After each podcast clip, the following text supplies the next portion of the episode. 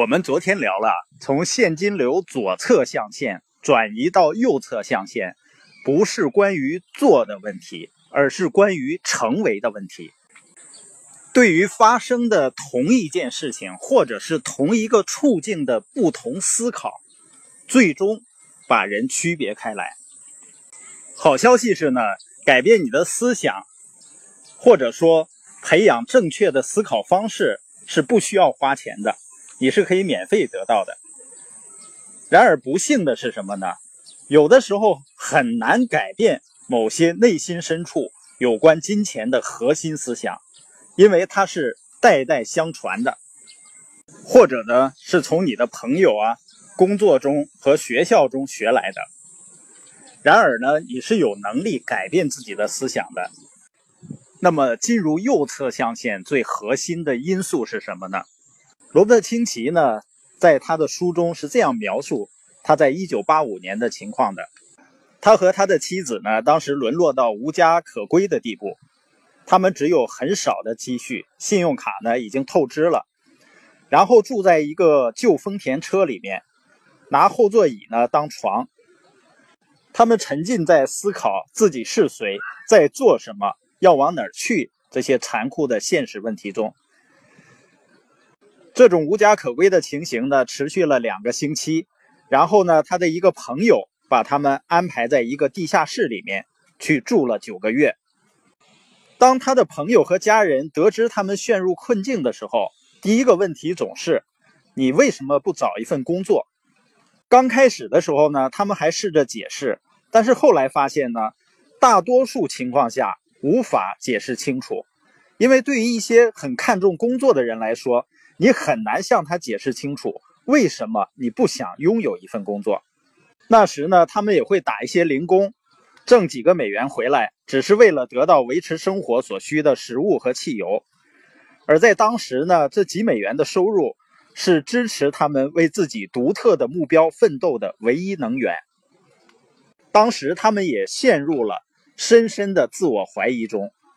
一份安全的、有保障的复兴工作是非常具有吸引力的，但是呢，有保障的工作并不是他们追求的目标，他们只有继续日复一日的在财务深渊的边缘艰难度日。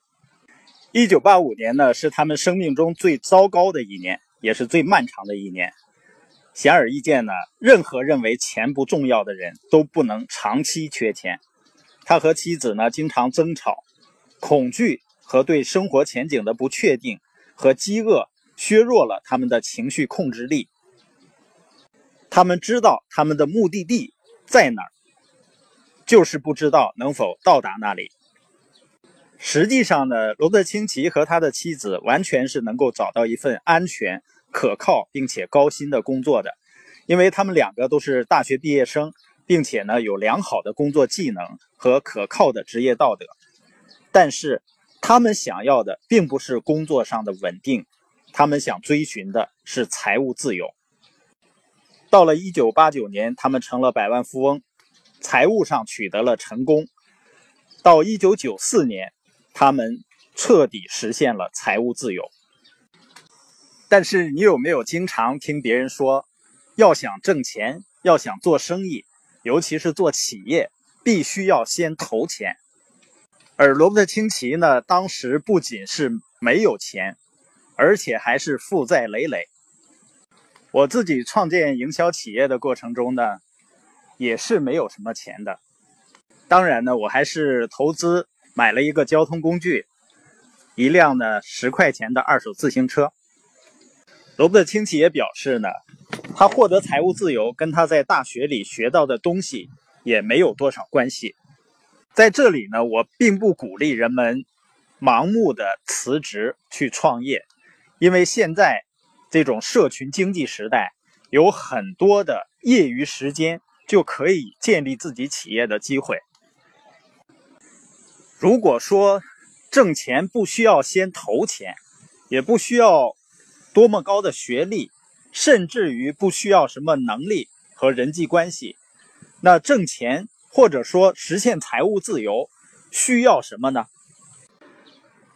罗伯特清崎说：“获得财务自由的首要条件是，你需要一个梦想。我们把梦想的定义为有行动的渴望。我们看看那些高考考上北大清华的学生，难道他们是没有梦想吗？没有上好大学的梦想，没有行动，然后他们就碰了运气进的大学吗？进的北大清华吗？所以，人是因为有梦想而愿意成长，人类是因为有梦想而变得伟大，因为没有梦想而原地不动，没有梦想而变得渺小的。我们再看一下我们周围触手可及的任何事物，哪一样事物不是人们梦想成真的结果呢？你看，在蓝天上的飞机，我们正在用的手机和播音器，哪一样东西不都是先源自于某一个人的想象呢？所以，所有的事情都是经过两次的创造，第一次是在头脑里，第二次是在现实中。而一个人的梦想呢，不仅给我们指明了前进的方向和要到达的目的地，更重要的，它也为我们克服障碍和挑战提供了强大的动力。